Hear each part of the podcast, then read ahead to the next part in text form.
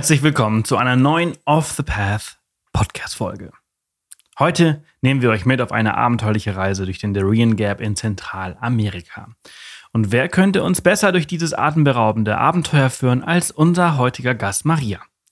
Ich bin mir sicher, ihr werdet genauso gespannt sein wie wir, denn Maria begann dieses unvergessliche Abenteuer im Alter von 19 Jahren, kurz nach ihrem Schulabschluss, mit nur sehr wenig Geld in der Tasche und ein paar Spanischkenntnissen im Gepäck, brach sie mutig und alleine nach Zentralamerika auf. Doch das war erst der Anfang. In dieser Episode werdet ihr erfahren, wie Maria in Panama City gelandet ist und innerhalb kürzester Zeit mit völlig Fremden in den gefährlichsten Dschungel der Welt aufbrach, den sogenannten Darien. Die meisten Menschen nannten Maria verrückt, aber sie schenkte ihren Begleitern ihr vollstes Vertrauen. Diese Reise führte sie noch viel tiefer in den Dschungel durch unvorhergesehene Herausforderungen und gefährliche Begegnungen. Sie kämpfte sich tapfer durch und bewies, dass junge Frauen stark und belastbar sind. Maria gewährt uns heute Einblick in ihr Tagebuch und teilt mit uns einige der faszinierenden und beängstigenden Momente, die sie während dieser Reise erlebte. Ihre Geschichte wird euch inspirieren, motivieren und euch daran erinnern, dass wir alle die Fähigkeit haben, außergewöhnliche Abenteuer zu erleben, wenn wir unseren eigenen Willen und unsere Stärken entdecken. Auch wenn ich zwischendurch gedacht habe, dass das doch alles etwas unüberlegt ist, bin ich von Marias Mut und Ehrgeiz fasziniert. Denn das war alles andere als ein ungefährliches Abenteuer. Also haltet eure Kopfhörer fest, denn diese Podcast-Episode wird euch fesseln und euch mit einem Gefühl der Abenteuerlust und Neugier zurücklassen. Ich bin sehr, sehr gespannt, wie ihr die Folge findet. Lasst uns eintauchen in Marias unglaubliches Abenteuer im zentralamerikanischen Dschungel. Und bevor wir das machen, nur ein ganz kurzer Hinweis. Am 1.11. kommt ein neuer Podcast von uns raus. Der wird losgelöst von dem Off the Path Podcast sein. Also haltet die Augen auf. Ich sage euch dann nächste Woche auch nochmal Bescheid, wie ihr ihn findet. Aber äh, es wird sehr, sehr spannend. Es wird ganz anders und äh, sehr informativ. So viel dazu und äh, nun ganz viel Spaß mit dieser Folge. Hallo Maria, schön, dass du da bist. Hallo Sebastian, danke, dass ich da sein darf. Ich bin gespannt, was wir heute besprechen. Ähm, deine E-Mail oder dein, dein Formular, was du ausgefüllt hattest, das äh, hat sich sehr, sehr spannend äh, gelesen. Oh. Ein, äh, ein sehr, sehr krasses Abenteuer. Ähm, ja, lass uns da direkt starten. Wie bist du auf die Idee gekommen, ähm, nach Panama zu reisen? Also, das war eigentlich, also die Idee nach Panama zu reisen, ähm, kam mir eigentlich durch eine Hostelbewerbung. Also ich wollte nach generell meine Spanischkenntnisse aufbessern, nach Südamerika gehen, einen kompletten Kulturschock erleben, neue Leute kennenlernen, einfach so das Komplettpaket nach der Schule ins Gesicht gehaut kriegen. Und ähm, habe über eine Plattform Workaway mir einen Ort zum Volontieren gesucht, ähm, um dort erstmal anzukommen in Zentralamerika. Und eigentlich wollte ich eher nach Costa Rica, habe aber dann am schnellsten und spontansten eine Nachricht von einem Hostel in Panama gekriegt und habe demnach entschieden, dorthin meine Reise zu starten. Und das hat alles super gut funktioniert. Ich habe mich gut zurechtgefunden und ja, habe dann die letzten Vorbereitungen getroffen, Rucksack gekauft, ähm, mein letztes Geld zusammengekratzt, das ich irgendwie gespart hatte und bin dann los. Und ja, das war super schön, die Zeit in dem Hostel, die ich dort gearbeitet habe. Das war in einem, auch im Dschungel auf dem Berg. Und genau, bin dort einen Monat gewesen, bin dann bis rauf nach Nicaragua gereist, wo eine Freundin von meiner Patentante wohnt, die wollte ich besuchen kommen. Und wenn man jetzt mit 19 auf die andere Seite von der Welt kommt, weißt du jetzt gar nicht, ob man sich überhaupt zurechtfindet, ob es einem überhaupt gefällt, ob man sich wohlfühlt, ob man überhaupt vorankommt mit den Bussen, ob man das System dort versteht. Und das hat alles viel besser funktioniert, als ich eigentlich gedacht habe. Und habe es dann geschafft, nach Nicaragua zu gehen und bin dann wieder zurück nach Panama gereist und habe dann dort eine Woche, bevor ich eigentlich wieder zurück wollte, Jan kennengelernt. Ähm, ein, das ist einer der verrücktesten Menschen auf der Reise, die ich treffen durfte. Ähm, er ist über den, Partie, äh, über den Atlantik gesegelt und was weiß ich. und wir haben uns sofort gut verstanden. Und er hat dann gemeint, er möchte gern ähm, den Darien Gap ähm, besuchen und hat mich gefragt, ob ich mit möchte. Und ich hatte eigentlich einen ganz anderen Plan und zwar wollte ich auf die San Blas Inseln ähm, die letzten Tage genießen. Das sind so paradiesische Trauminseln zum Runterkommen, relaxen und da wollte ich eigentlich meine letzten Tage auf Pan in Panama verbringen und habe mich aber dann doch entschieden, mit in den Dschungel zu gehen, weil ich dachte, okay, wann triffst du Menschen, die mit denen man sich gut versteht und die ein bisschen verrückt sind, die gerne in den Dschungel möchten. Wann trifft man solche Art von Reisenden? Weil oft sind es dann doch Leute, die gern feiern gehen und dann halt nur zum Party machen, Backpacken sozusagen. Und nicht mhm. ein Adventure Ding Teil dabei haben und in sich tragen. Und da war ich, okay, ich muss das einfach machen. Nie wieder kriege ich so eine Gelegenheit vielleicht und habe vielleicht noch ein kleines Abenteuer dabei. Genau. Mhm. Hört sich, hört sich so an, als wärst du auf, auf jeden Fall sehr, sehr flexibel äh, äh, gewesen. Also äh, ich ja. meine, Panama war, war ja auch einfach so, so eine Idee. Ähm, und wie, wie lange warst du unterwegs? Also wie lange war deine ganze Reise, die du, die du weg warst? Das waren fast vier Monate. Also ja, dreieinhalb, vier Monate, sowas waren es am Ende. Ich bin. Und das, und das war die Zeit so zwischen Schule und Studium oder, oder Schule und Ausbildung? Oder also erst welche, welche Zeit war das? Also erstmal nach der Schule war ich so, okay, ich muss weg nach Corona, einfach mal was Neues sehen. Und zwar einfach kurz paar Monate nach der Schule, äh, nachdem ich fertig geworden bin, eben Ende November und war dann bis März weg. Also 2021 bis 2022 war das. Und okay. genau. Und äh, Nicaragua hast du ja auch noch mitgenommen, Costa Rica dann aber nicht. Also du musst ja erst durch Costa Rica, um nach Nicaragua zu kommen, oder bist du hingeflogen? Nein, nein, ich bin äh, mit den Bussen gereist. Also ich war auch in Costa Rica, da habe ich auch wieder in einem Hostel gearbeitet.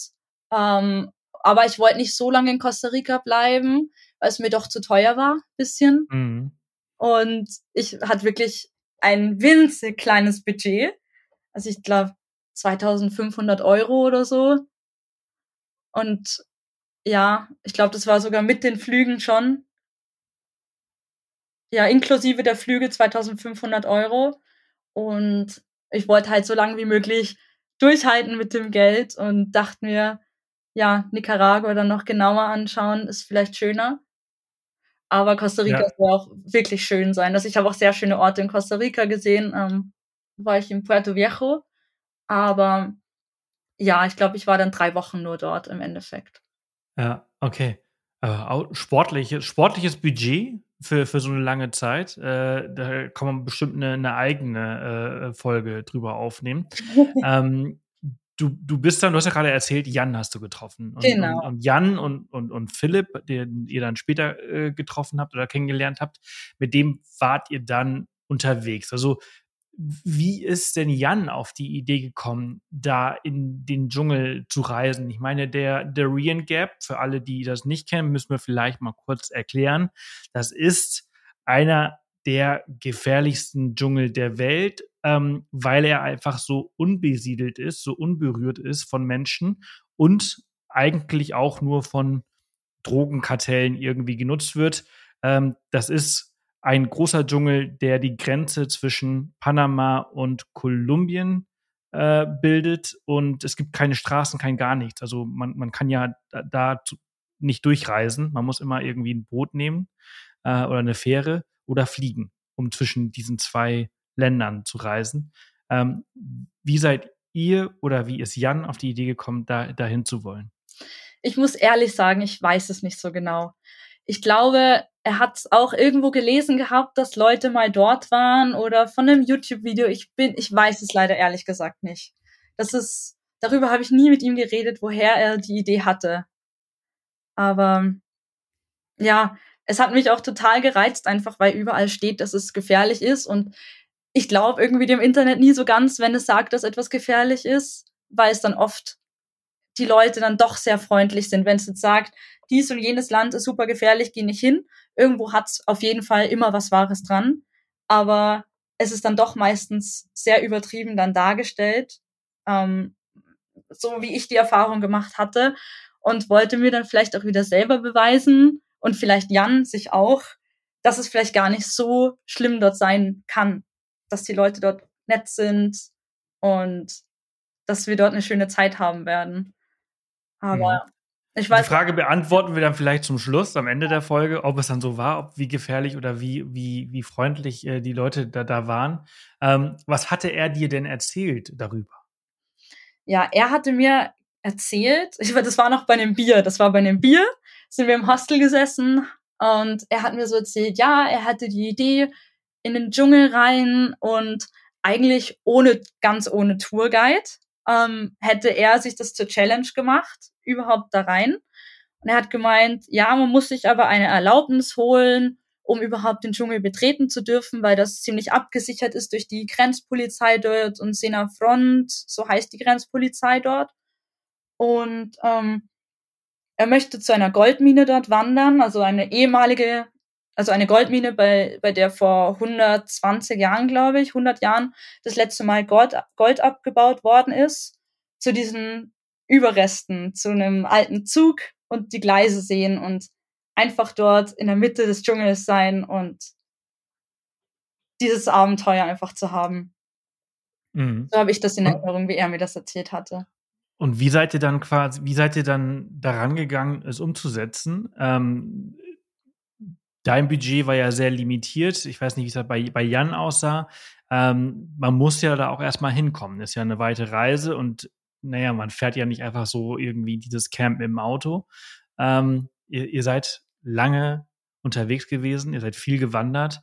Äh, wie, wie habt ihr das äh, organisiert? Also es war, wir hatten fast gar keine Organisation, wirklich. Das war das Ding. Es war so spontan alles. Wir haben auf Philipp gewartet, als ich mich entschlossen habe, mitzukommen. Dann kam Philipp an und wir haben ihm erzählt, ja, wir wollen da jetzt hin und du kommst mit. Und er war sofort dabei. Dann haben wir noch schnell ein paar Teller gekauft und Essen, so ein bisschen Haferflocken und Reis, dass wir was unterwegs haben. Haben gesagt, wir hitchhiken dort jetzt hin. Und Jan hatte die Route rausgesucht bis zum Eingang ähm, des Dschungels sozusagen oder bis El Real, das war der Vor einer der Vororte vom Dschungel.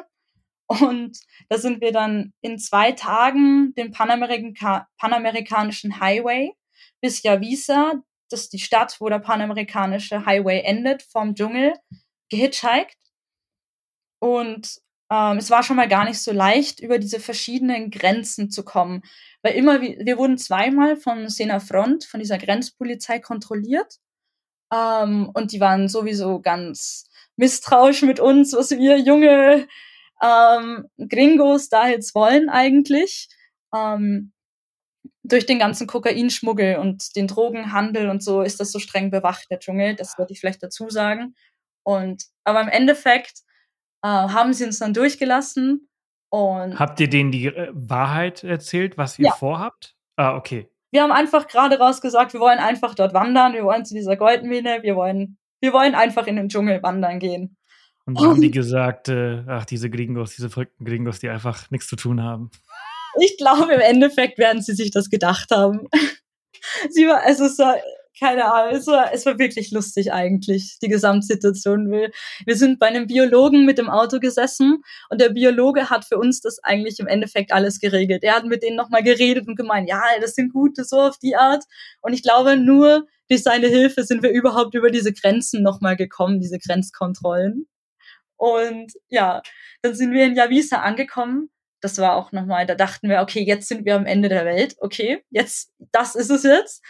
Und ähm, wir wussten nur, dass wir jetzt per Boot bis Areal müssen. Also Jan hatte das alles rausgesucht. Ich hatte irgendwie gar keinen Plan. Ich habe mich einfach blind auf ihn verlassen, dass er jetzt weiß, wie wir müssen. Und ähm, ich glaube, Philipp ging es genauso wie mir. Und ähm, sind dann mit dem Boot, ich glaube, man fährt, ich glaube, 20, 25 Minuten bis nach El Real über einen Fluss gefahren und sind dann in Areal angekommen, wo direkt uns ein Mann ziemlich komisch gemustert hatte. Also ich glaube, er hat sich gefragt, was wir jetzt hier wollen. Er ist auch gleich, hat uns gleich angesprochen, gemeint, ja, was wollt ihr? Wir so, ja, wir wollen in den Dschungel. Er so, habt ihr denn einen Guide? Und ich so, nein. Und er so, okay, das ist, ihr braucht einen Guide, sonst kommt ihr da nicht rein. Und da dachten wir, okay, alles klar. Und er hat, wollte uns dann helfen. Im Endeffekt kam raus, dass er einer der besten Guides Panamas ist und ziemlich bekannt. Ähm, Pizarro, Isaac Pizarro heißt der Mann. Und er hat uns unheimlich viel geholfen. Er hat uns bei sich im Garten campen lassen, also im Garten zelten lassen und mit uns Essen, für, mit uns Essen gekocht und uns unterstützt und uns im End, und uns im Endeffekt seinen, ich glaube, es war sein Cousin oder sein Neffe, Burrito sein Name, sein Spitzname, hat er uns als Guide empfohlen. Zwar nicht direkt für den ähm, großen Dschungelhike nach Santa Cruz de Cana, aber für einen kleineren Hike auf einen Berg namens Cerro Pire. Und dann waren wir so, okay, dann machen wir das, weil wir anscheinend im falschen Dorf gelandet waren, um diese große Wanderung zu machen. Da hätten wir woanders hin müssen. Und da ging es dann mit einer kleineren Wanderung, Wanderung los eigentlich und mit unserem Guide unter Anführungszeichen Burrito. Und ja, das war auch schon spannend. Also wir sind dann, ich glaube, ich weiß nicht, ob das dann zwei Tage später war oder direkt am nächsten Tag sind wir dann los und waren dann auf einmal mittendrin im Nirgendwo. Und das war auch wieder so, das hat einen auch nochmal geflasht, weil du so wusstest, okay, kein Handyempfang, ähm, du hast nur deinen Rucksack, deine Wanderschuhe und Essen und jetzt geht's los. und dann sind wir auf dem Berg raufgewandert und es ging fast senkrecht dann am Ende nach oben und ich dachte, ey, oje, okay, 20 Kilo am Rücken. Wie schaffe ich das jetzt darauf zu klettern? Und irgendwie hat es funktioniert. Ich muss sagen, ich habe ich hab wirklich Angst gehabt, dass ich da jetzt abrutsche und runterfalle. Es ging einfach wirklich am Ende fast senkrecht nach oben. Und das war so der erste große Schritt, den wir gemacht haben für die noch größere Wanderung, wo wir uns im Endeffekt zu der Zeit gar nicht sicher waren, ob wir es überhaupt noch machen werden. Mhm. Also es ist auf jeden Fall gutes Training gewesen für das, was noch kommt. Ähm, Burrito heißt ja Eselchen auf, genau. auf Spanisch. Äh, hat, er, hat er auch äh, eure Rucksäcke getragen oder äh, ist das nur ein Fake-Name? Nein, er hat, er hat unsere Rucksäcke nicht getragen. Ähm, ich weiß leider gar nicht, wie er in echt heißt, aber jeder hat ihn Burrito genannt und es war einfach Burrito. Ich glaube, er hat zu den Kunas gehört, zum Volk, zum Stamm, zum Volk der Kunas. Und er hat auch nicht so viel geredet. Er hat wirklich nur wenig geredet. Und es war wirklich lustig, ähm, als wir ihn gefragt haben, wie denn dieser Baum hier heißt. Ich glaube, es war ein Baum mit so ganz vielen Stacheln dran.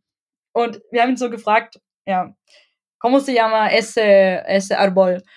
Also wie heißt dieser Baum? Und er hat nur gemeint, äh, Ballo, was so viel heißt wie auch Baum eigentlich.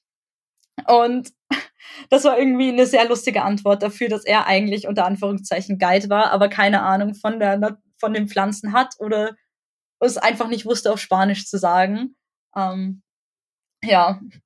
Hm. Du hast ja, du hast ja am Anfang äh, kurzer äh, Zwischenfrage oder Exkurs. Du hast am Anfang gesagt, dass du ja äh, oder die Idee nach äh, Panama oder Zentralamerika zu reisen, das war ja auch so ein bisschen Spanisch zu lernen und du ja vorher wenig gesprochen hast. Hast du in der Zeit Spanisch gelernt? Voll. Also ich hatte schon in der Schule auch vorher gelernt und ich war auch eine Weile in Spanien davor. Also ich hab's gut verstanden meistens, also das spanische Spanisch. Ähm, das lateinamerikanische Spanisch ist ja dann doch wieder ein bisschen anders von Land zu Land und Gebiet zu Gebiet. Ähm, und ja, vor allem eben in der Zeit im Dschungel, wo wirklich, wo du wirklich dich auf dein Spanisch verlassen musstest, da hat man am meisten gelernt, wo man wirklich bei den Locals mittendrin war. Ähm, da hat, hat man wirklich viel gelernt. Und ja, genau. Ja, sehr gut. Ähm, ihr seid dann nach dieser Wanderung, diese Zwei-Tage-Wanderung mit äh, Burrito, äh, dann doch weitergereist. Ihr seid dann doch Richtung des anderen Dorfes, wo ihr dann eure große Reise oder euer großes Abenteuer gestartet habt.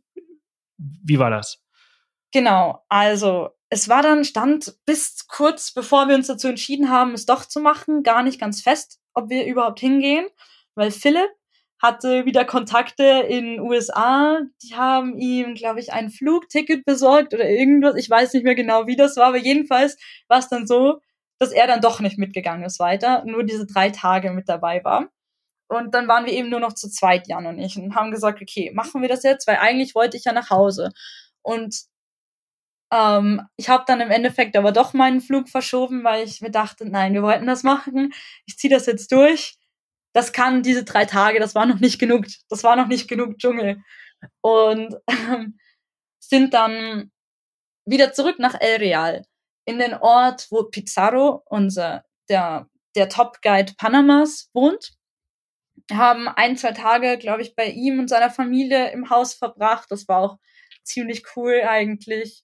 Und ähm, dann sind wir, genau, dann hat er seinen anderen Cousin oder einen Freund, ich glaube, es war sein Cousin, ähm, Mocho, kontaktiert, der in Bajo Lepe wohnt. Das ist wieder ein Ort, der ist weiter im Dschungel drin, aber in eine andere Richtung in, in dem Gebiet.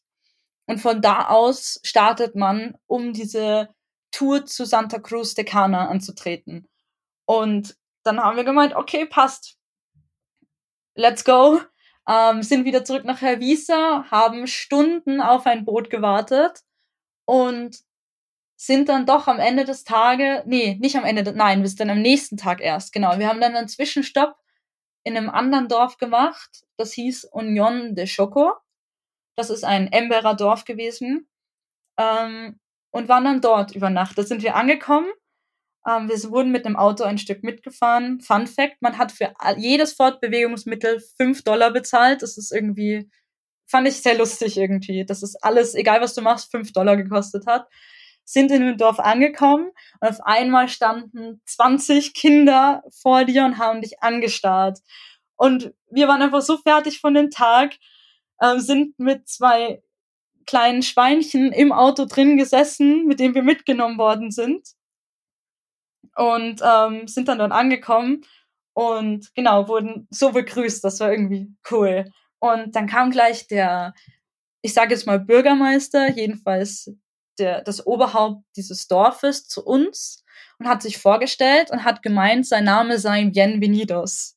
Und das war schon mal das nächste Lustige, dass, dass, man, dass ein Mann herzlich willkommen heißt und hat uns gefragt, wo wir denn schlafen wo wir geplant haben zu schlafen. Und wir haben gesagt, ja, wir hätten Hängematten und ein Zelt mit, wenn das okay wäre, würden wir uns einfach äh, auf die Wiese dorthin stellen. Dann hat er gemeint, nein, nein, nein, nein, nein, nein, das geht nicht. Das geht auf keinen Fall. Seine Frau hat eine Schwester, sie wohnt alleine, ihr schlaft bei ihr, die hat Platz. Und dann sind, haben wir eine Nacht dann bei ähm, Sulia, heißt die Frau, äh, übernachtet. Ihr Haus war eine Hütte aus Holz, ähm, die aus zwei Räumen bestand. Und in der Mitte des Ra der Raum wurde geteilt mit einem Bettlaken. Und sie hatte auch nicht wirklich Strom im Zimmer und Empfang hatten wir dort auch schon gar keinen. Und ähm, genau, sie hatte ein Gasherd draußen stehen, das weiß ich noch. Und sie hat uns mit einer Selbstverständlichkeit aufgenommen. Sie wusste nicht mal, dass wir da, da jetzt bei ihr bleiben werden. Einfach ihr Schwager, Schwäger hat es entschieden, dass wir jetzt bei ihr schlafen und sie war so, natürlich schlaft ihr da, spannt eure Hängematten auf in meinem, in dem einen Zimmer, da könnt ihr schlafen und dann frühstücken wir gemeinsam. Und ja, das war auch eine wunderbare Erfahrung, muss ich sagen, bevor wir überhaupt dann weitergekommen sind und genau. Ja. Also unglaublich nett, ne? Also alle, alle, alle äh, sehr herzlich. Ja. Und Grund dafür, dass wir dann gar nicht an dem Tag weitergefahren sind, war, dass das Flusswasser zu hoch war, um mit dem Auto weiterzufahren. So war das dann irgendwie. Also wir sind einen Teil mit dem Boot gefahren und sind dann in ein Auto umgestiegen und dann hieß es, ja, wir können nicht weiter mehr heute, weil das Flusswasser zu hoch ist durch den Regen. Und dann sind wir am nächsten Tag dann gestartet, da war es dann wieder okay, sind mit dem Auto weiter und wurden dann im Endeffekt von Mocho, der Freund, Cousin von Pizarro, äh, mit einem Pferd empfangen worden. In Bajo Lepe heißt der Ort, genau. Ähm, Und dann wurden wir von ihm und seinem Neffen, ich glaube, es war der Neffe, Luis, abgeholt ähm, und wurden zu denen dann nach Hause einfach aufgenommen, ohne vor allem, man muss sich denken, okay, sie haben nie, sind nie davon ausgegangen, dass wir ihnen irgendwie Geld geben oder so. Sie haben es einfach so aus Nettigkeit gemacht, aus Selbstverständlichkeit, weil wir, sie haben gesehen, wir haben nicht viel, wir sind nur so unterwegs und sie haben uns einfach aufgenommen und sie haben gemeint, ja, sie waren das letzte Mal im Dezember in Santa Cruz de Cana und sie freuen sich eigentlich, also für die war das wie so ein diese fünf Tage Wanderung zu dieser Goldmine war für die von meinem Gefühl her wie so ein kleiner Ausflug oder so. Und man hat gesehen, dass sie das so richtig genossen haben, eigentlich dorthin dann auch zu wandern im Endeffekt. Und das war irgendwie auch lustig, wie anders die Locals oder die Leute von dort das einfach wahrnehmen und wir das mit ganz anderen Augen sehen. Mhm. Und genau, ja. Und wir sind dann dort bei ihm im Dorf angekommen. Das war wirklich noch mal we weiter weg von der Zivilisation und von allem. Das Dorf bestand aus 20 Hütten und es war auch ein Emberer Dorf und das war wirklich, du hast von dort den Dschungel gesehen. Also du warst wirklich drinnen, drinnen diesmal. Und ja, das war dann auch wirklich aufregend. Genau. Das ist, das ist super interessant, weil ich versuche jetzt gerade die ganze Zeit gleichzeitig, also wenn du erzählst, das mache ich immer bei meinen Gästen, bin ich immer bei Google Maps unterwegs und versuche herauszufinden, wo wir uns gerade bewegen. Und mm. wenn du diese ganzen Orte, die du gerade genannt hast, eingibst bei Google Maps, findest du sie nicht. Ja, das habe ich auch schon probiert. Leider findet man gar nichts. Das ist halt einfach so, du bist da wirklich irgendwo gewesen, wo halt nichts ist. Ja. Das, oh. ist, das ist halt schon cool. Also einfach zu wissen, dass neben dir sehr, sehr wenige Menschen beziehungsweise Ausländer ähm, äh, schon mal dort gewesen sind total. Das, ich weiß nicht, das gibt mir auch irgendwie so viel, dass man, dass man weiß, man war in, an einem Ort, wo vor dir vielleicht, ich weiß nicht, ob schon mal, jetzt sage ich mal, Österreicher überhaupt dort waren in diesem Dorf. Das weiß man ja nicht. Wahrscheinlich schon, aber du wusstest, du wirst, wenn du dort ankommst, niemanden treffen, der deine Sprache spricht oder mhm. Englisch. Und das war irgendwie so ein schönes Gefühl, weil du das Gefühl hattest, okay, du bist ganz woanders, womit du nie gerechnet hättest am Anfang deiner Reise. Und das war irgendwie auch mein Ziel, ähm, am Anfang der Zeit an Orte zu kommen, von denen ich nie auch nur geträumt hätte, überhaupt dorthin zu kommen. Und ja, das war ein, eigentlich ein richtiger, richtiges Glücksgefühl auch teilweise, dass man, dass man dort hatte, dass ich dort hatte. Ich glaube, Jan mhm. ging es genauso. Ja, ja. ja das, kann, das, kann ich, das kann ich sehr gut verstehen. Wie ging es dann für euch weiter? Genau, wir sind dann bei seiner Familie aufgenommen worden. Ähm, er hat eine Frau, eine hochschwangere Frau gehabt dort und sieben Kinder. Und zwei von den sieben Kindern waren Zwillinge und sie wurden nur als ein Kind gezählt, so wie wir das mitbekommen haben. Das war auch sehr interessant. Und okay. sie hatten dort eine Schule in dem Dorf und das war der einzige Ort mit Elektrizität, die Schule. Und ähm, wir waren dann bei ihm in der Hütte. Die Hütte stand direkt eigentlich neben der Schule und die stand auf Stelzen und du musst, musstest auf einem Baumstamm nach oben klettern. Ich musste dabei, musste dabei immer an meine Oma denken, weil die niemals darauf gekommen wäre.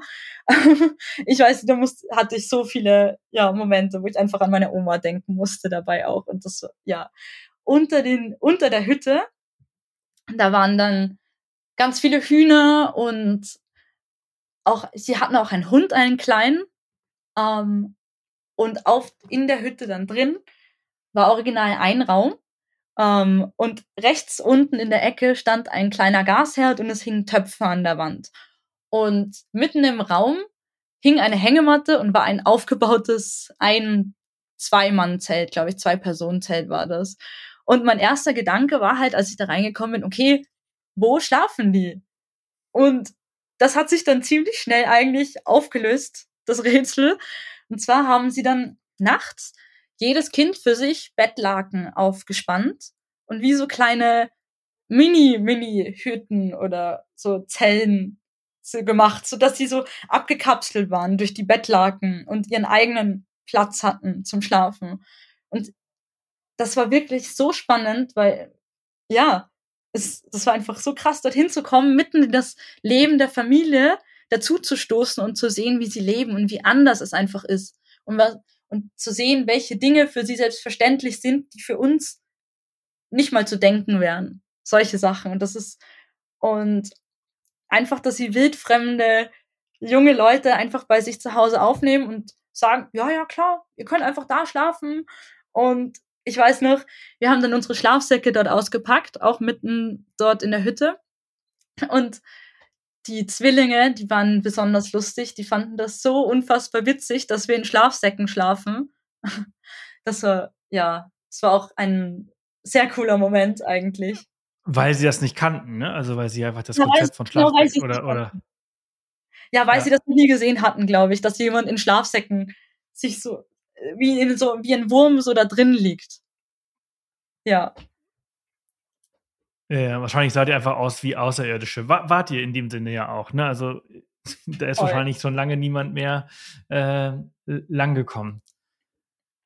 Bestimmt. Das, war, das ist jetzt ein Tag vor äh, Abreise gewesen, ne? Der Abend vor der, vor der Abreise. Genau, das war der Abend vor der großen Wanderung. Und ja, dann am nächsten Tag ging es ziemlich früh los, eigentlich schon direkt bei Sonnenaufgang. Es ist ja meistens so gegen 6 Uhr morgens, glaube ich, dass es hell wird. Und ähm, sind dann direkt losgewandert. Ähm, wir haben noch ein paar Sachen, Kleidungsstücke dort zurückgelassen, die wir nicht gebraucht haben oder einfach um Gewicht zu verlieren im Rucksack, dass es nicht, dass wir nicht mit zu schwerem Gepäck dorthin kommen. Ähm, sind mit unseren Wanderschuhen losgewandert und die hatten ein Tempo. Mocho und Luis sind mit uns mitgegangen. Die hatten ein Tempo drauf. Ich bin nicht hinterhergekommen. Und ja, und das war wirklich, ich glaube, am ersten Tag sind wir 15 Kilometer gewandert, was ja noch okay ist. Ähm, und wir waren dann, genau, in so einem Zwischencamp sind wir dann nach, nach fünf Stunden, glaube ich, sechs Stunden angekommen. Ähm, dieses Zwischencamp, das hieß Großer Mono, also Affenkreuzung.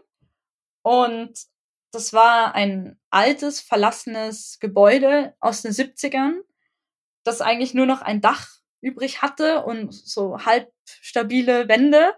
Und du hattest so Betten, so Stockbetten gesehen da drin, dort. Aber da waren halt keine Matratzen und nichts drauf. Das waren wie Stockbetten, aber nur komplett aus Holz.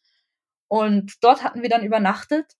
Und haben, genau, dann, wir waren fischen, oder besser gesagt, die anderen waren fischen, ähm, im Fluss mit Macheten, also die anderen waren mit Macheten unterwegs, Jan, äh, Mocho und Luis, ich hatte keinen mir gekauft, ähm, und ich war, ich war so K.O., ich war so, okay, nein, ich gehe jetzt nicht mit Fischen. Ich bleib einfach liegen, schreibe ein bisschen Tagebuch, lese und gehe schlafen. Weißt, man geht immer dort fischen, wenn es dunkel ist, so gegen acht, weil da werden die Fische langsamer.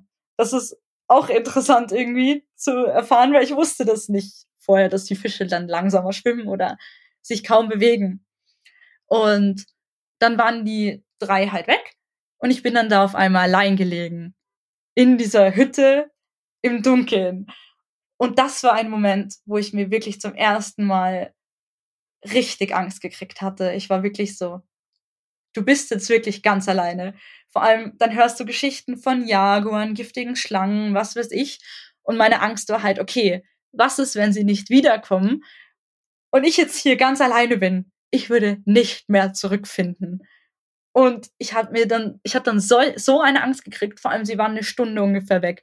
Und diese Stunde kam mir wie Jahre vor, alleine im Dunkeln, in dem Zelt, in dieser Hütte, in diesem Haus oder Dach zu liegen. Das war wirklich, vor allem, was ich, ich habe überlegt, was ich hätte, was ich gemacht hätte, wenn sie nicht wiedergekommen wären. Hätte ich gewartet und gehofft, dass irgendwie Pizarro dann irgendwann sich irgendwo meldet und irgendwen anruft, dass sie uns suchen sollen oder wären wir einfach für immer weg oder würde überhaupt jemand uns suchen kommen dort? Wüsste jemand, dass wir genau dort sind? Also das war wirklich, das war ein Moment, wo ich wirklich begonnen habe, Angst zu kriegen vom Dschungel auch. Mhm. Man muss ja auch dazu sagen, dass du halt in, in, äh, an diesem Tag oder beziehungsweise in diesem Dschungel ja auch schon viel gesehen hast. Ne? Also ja, ja. du hast äh, viele giftige Schlangen gesehen, giftige Frösche, äh, du hast Jaguarspuren an, an dem Tag schon mehrmals gesehen. Äh, entsprechend weißt du, was da so um dich herum gewesen ist. Ja, genau. Und ja, das war einfach, einfach zu wissen, was um einen herum ist. Und ich glaube, dann ist sogar noch eine Ratte oder irgendein großes Tier an mir vorbeigerannt. Und ich war so, oh, okay, okay, beweg dich nicht, beweg dich nicht, atme nur ganz wenig und versuch das Buch weiter zu lesen. Ähm, ja, das war, ich habe mich, glaube ich, noch nie so lebendig und so allein gefühlt. Ähm, ja, aber sie war, sind dann zum Glück nach einer Stunde wieder da gewesen ähm, mit Fisch. Das war dann auch gut. Und genau, wir sind dann ziemlich früh schlafen gegangen. Und am nächsten Tag stand ja eigentlich einer der anstrengendsten Abschnitte auf unserem Plan. Und zwar mussten wir, was wir aber vorher noch nicht wussten, noch 30 Kilometer zurücklegen, bis wir zur Goldmine kommen.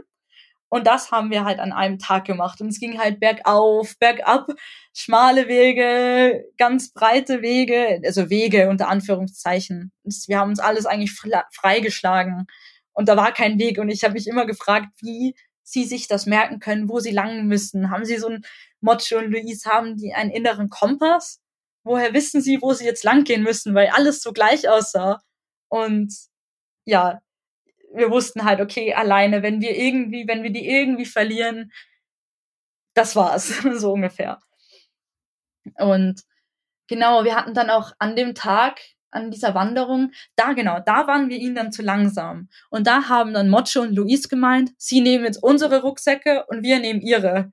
Und ich war so, nein, das will ich nicht. Jan war auch so, wir wollen das selber machen, wir wollen das selber machen. Und die haben aber gemeint, nein, ihr seid zu langsam, sonst kommen wir nicht mehr an. Und sie haben uns, uns dann gezwungen, uns ihre, nein, was? Ihre Rucksack, nein, uns ihre, was? Unsere Rucksäcke. sie haben sie. So, genau.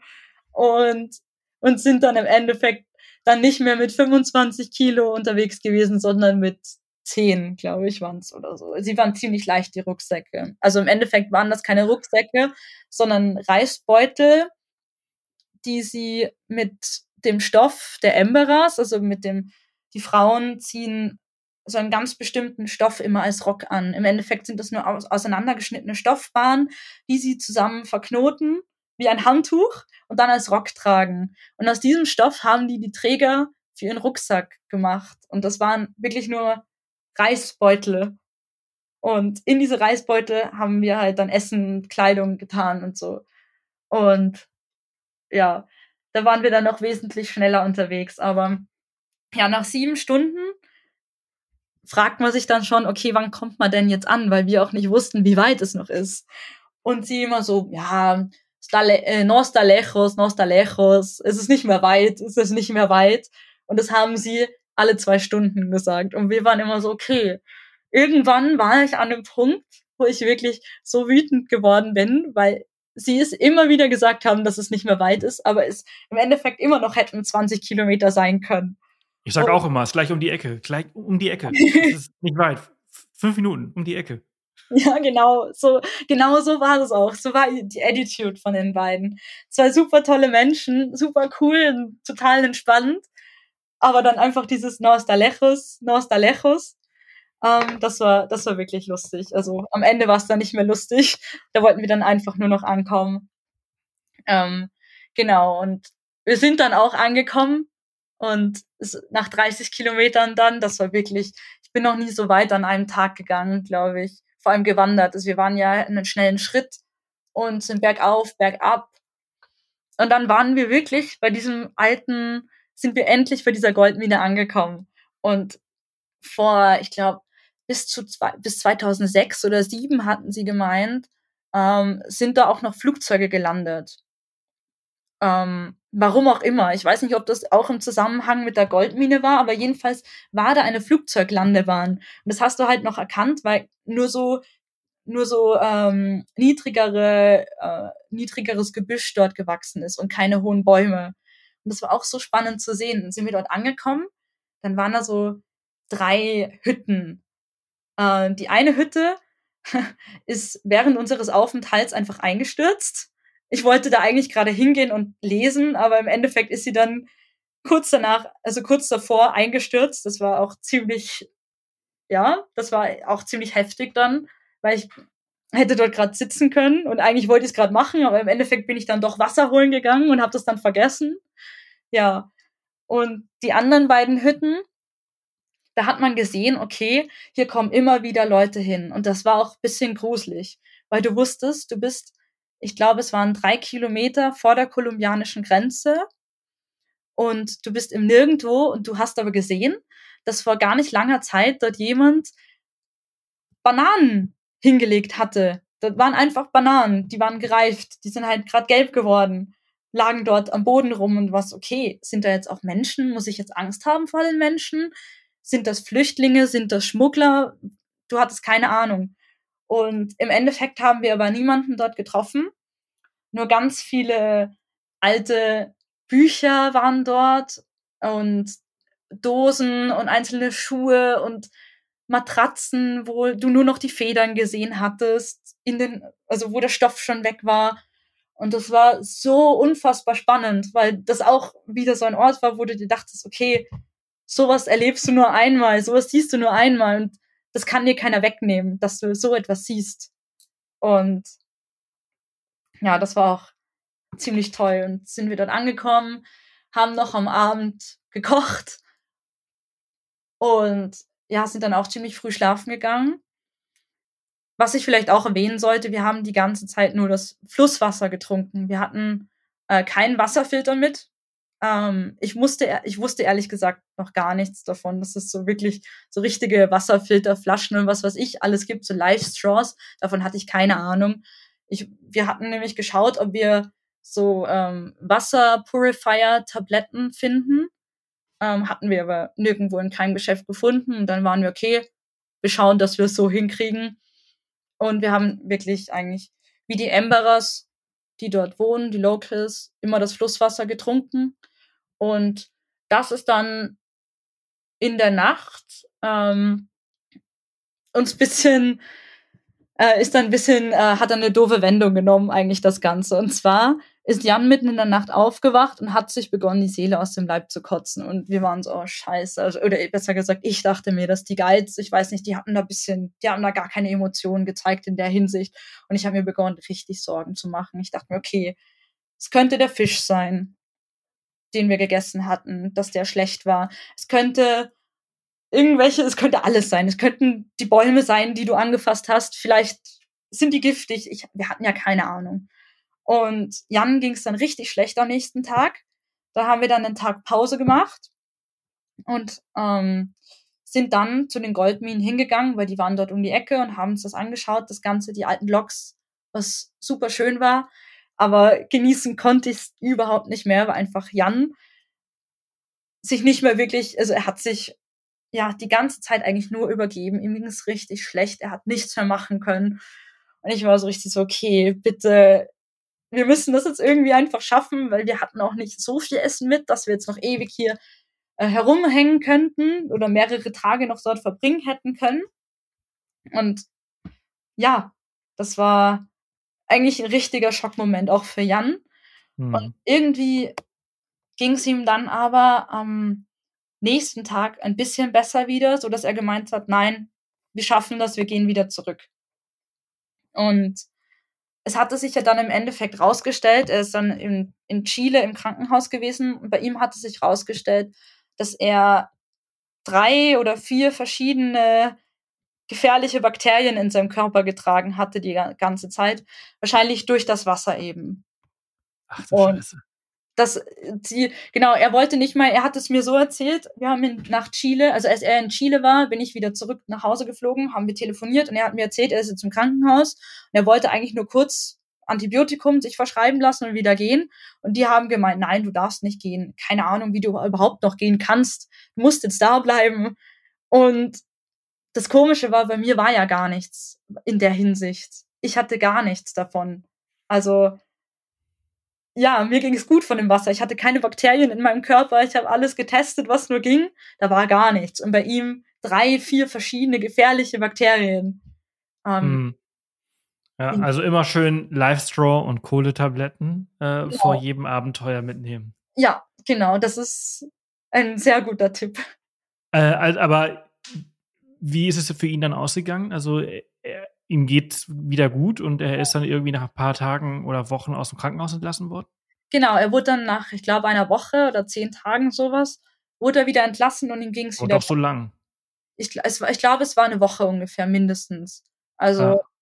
dann ging es ihm wieder besser und sie hatten dann auch in einer Wunde von ihm, weil es nämlich bei Pizarro im Haus in El Real, ganz am Anfang, ist er von der Treppe runtergerutscht, weil die so steil war. Und dort hat er sich dann das Knie aufgeschlagen ein bisschen. Und dort haben sie dann noch Würmer festgestellt im Knie. Also das war dann auch nochmal das nächste, weil die Wunde nicht verheilt ist und er hat dann im Endeffekt Würmer die ganze Zeit mit in sich getragen. Ja. Das hört sich äh, richtig, richtig geil an. Ja, das also war es, glaube ich, bestimmt für ihn auch.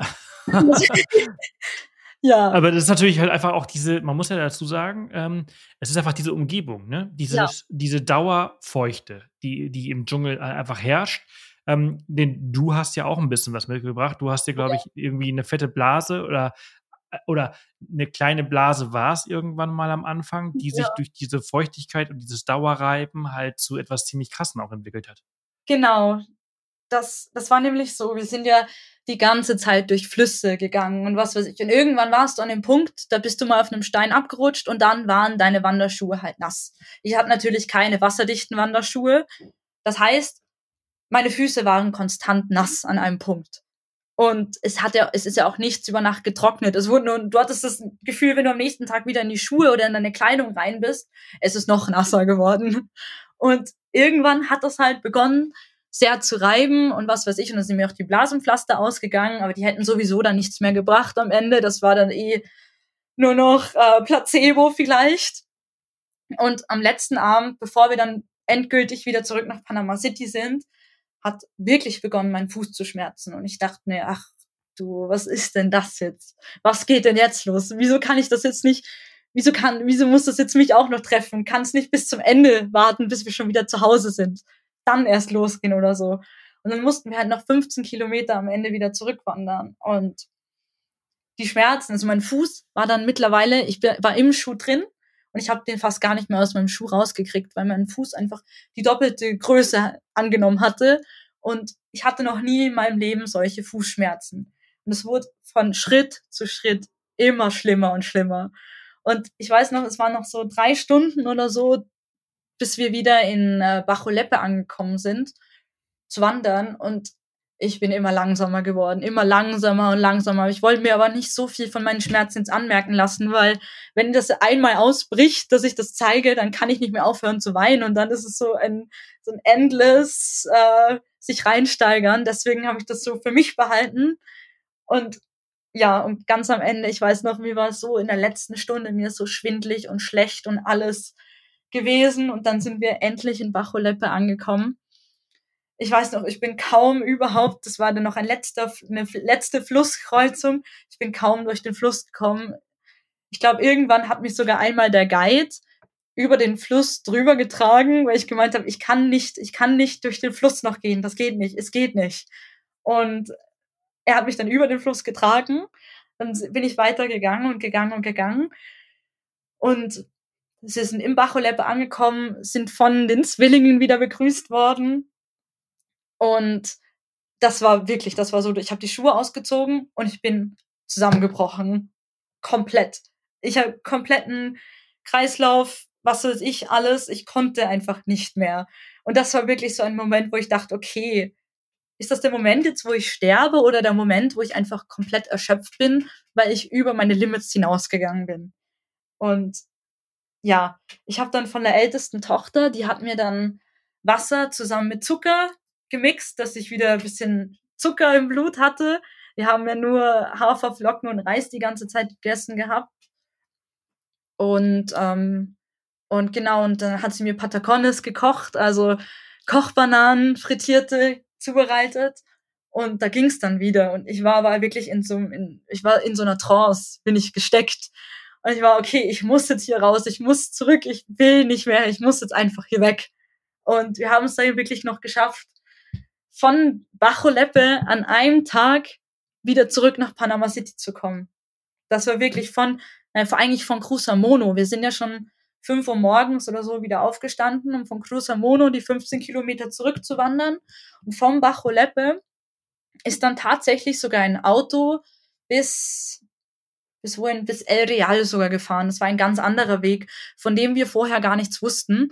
Aber ich glaube, der war einfach nicht befahrbar durch den Fluss oder so. Jedenfalls wussten wir von dem Weg nichts und sind dann zwei, drei Stunden mit einem Mann mitgefahren, der dann am Ende einfach gar kein Geld von uns wollte. Er hat gemeint, wir tun ihm so leid, ähm, er lässt uns einfach so in El Real raus. Und wir wollten ihn wirklich, ihm wirklich diese Strecke bezahlen, weil das waren zwei, drei Stunden, die er uns einfach so dahin gefahren hat. Und ja, dann sind wir in El Real angekommen und das war das erste Mal, dass ich nach einer Woche, ja, nach einer Woche wieder äh, Handyempfang hatte. Und ich hatte wirklich jeden Tag Kontakt mit meinen Eltern, ähm, in der Zeit wirklich jeden Tag, bis auf diese eine Woche.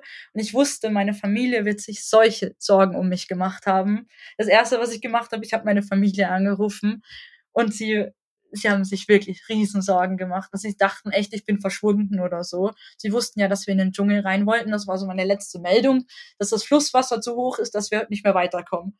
Und da haben sie sich sonst was für Gedanken gemacht. Ähm, und ja, und wir haben es dann wirklich geschafft, dann noch mit dem Boot weiter bis Javisa wieder zurück, wo der panamerikanische Highway anfängt und sind dann mit zwei Bussen weitergefahren, also bis Meteti, falls du nachschauen möchtest, hieß der Ort, wo wir umgestiegen sind. Ich bin die ganze Zeit dabei. Ja, Meteti hast du gefunden wahrscheinlich. Meteti, ja, ja. ja genau, sind dann dort in den Bus nach Panama City umgestiegen. Und ja, da, da, wir waren so fertig. Also ich weiß, Jan war auch noch nie so fertig in seinem Leben. Wir waren einfach, man konnte, ja, das war einfach ein Wahnsinn. Wir waren so, okay, nein, wir können nicht zurücktrempen, weil am Anfang, glaube ich, hatten wir uns sogar vorgenommen, wieder zurückzutrempen, aber wir waren so, nein, wir müssen mit dem Bus fahren. Vor allem, ich bin dann nicht mehr in meine Wanderschuhe reingekommen und alle meine anderen Schuhe, die ich überhaupt mit hatte, waren kaputt.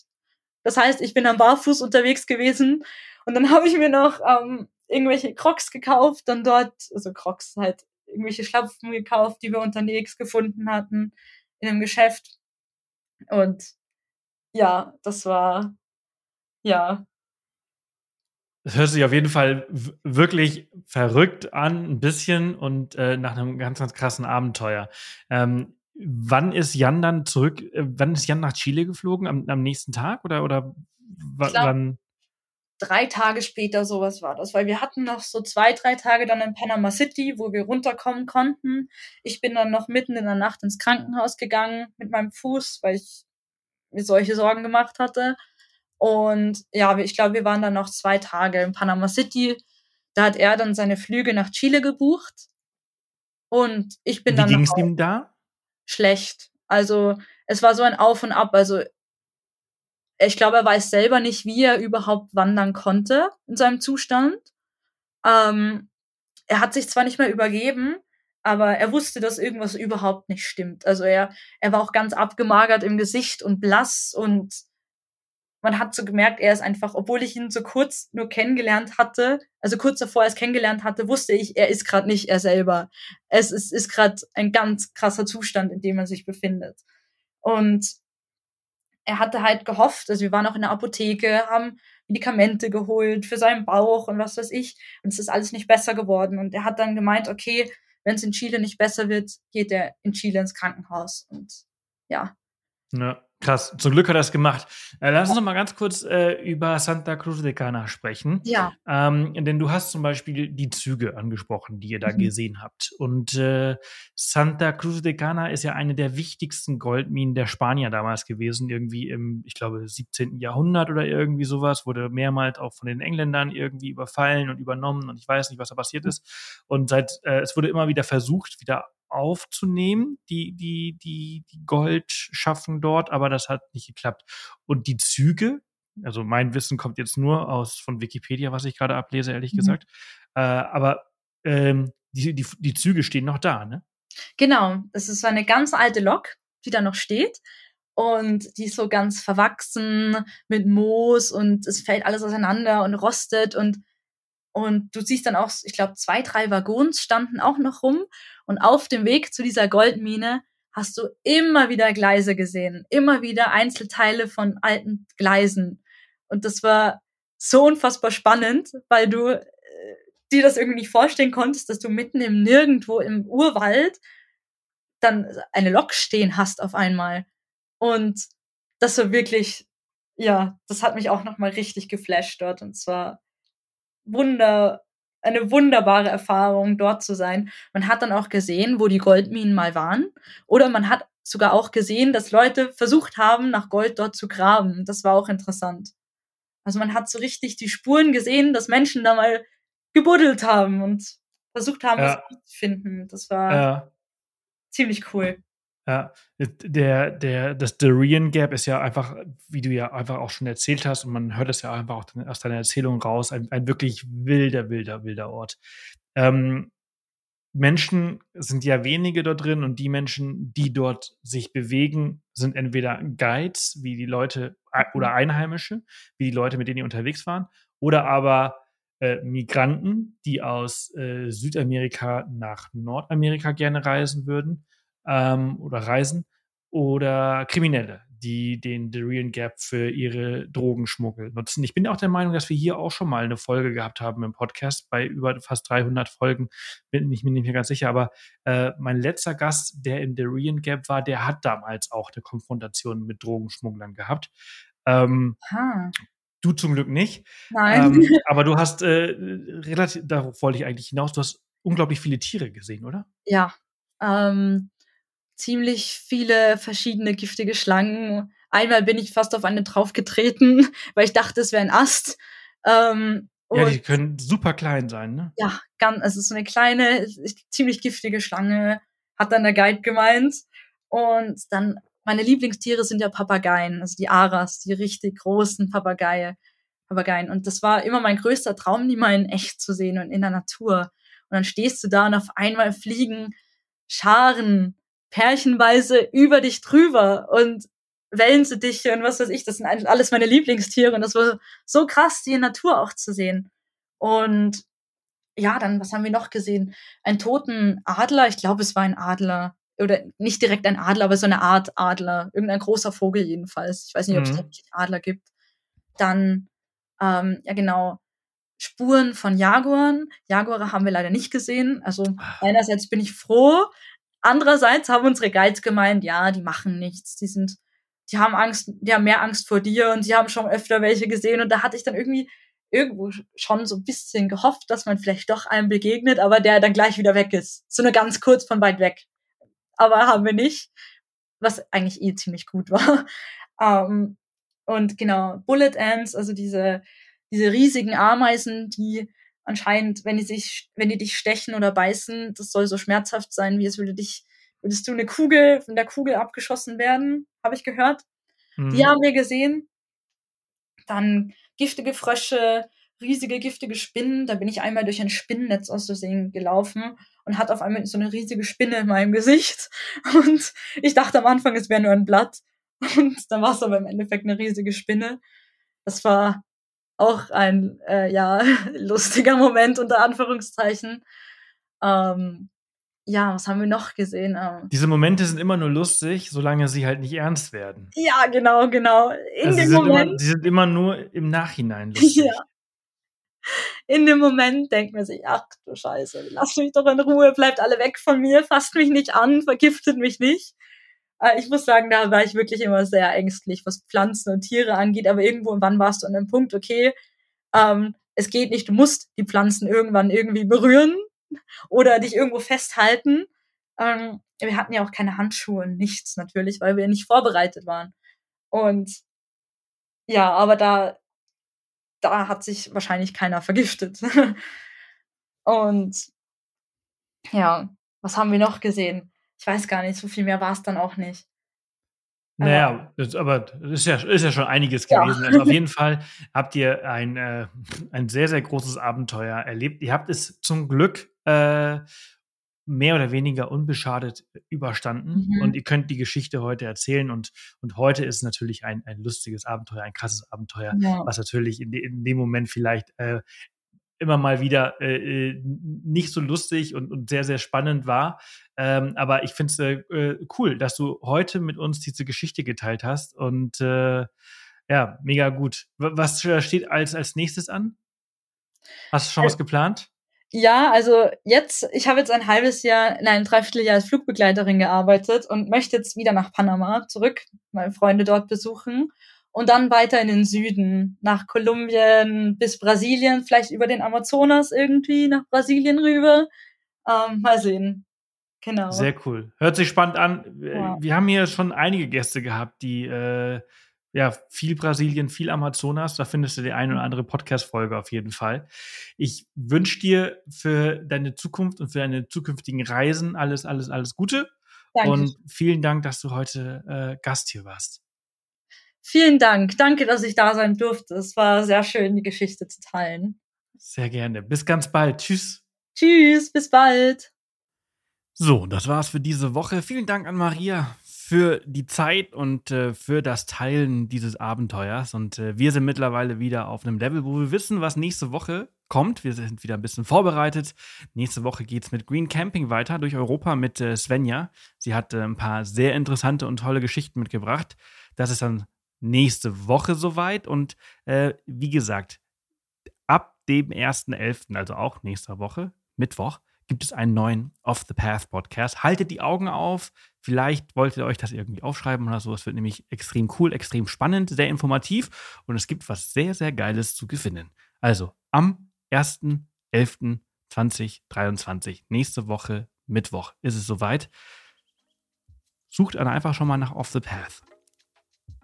Bis dahin, alles Gute, passt auf euch auf und bis nächste Woche.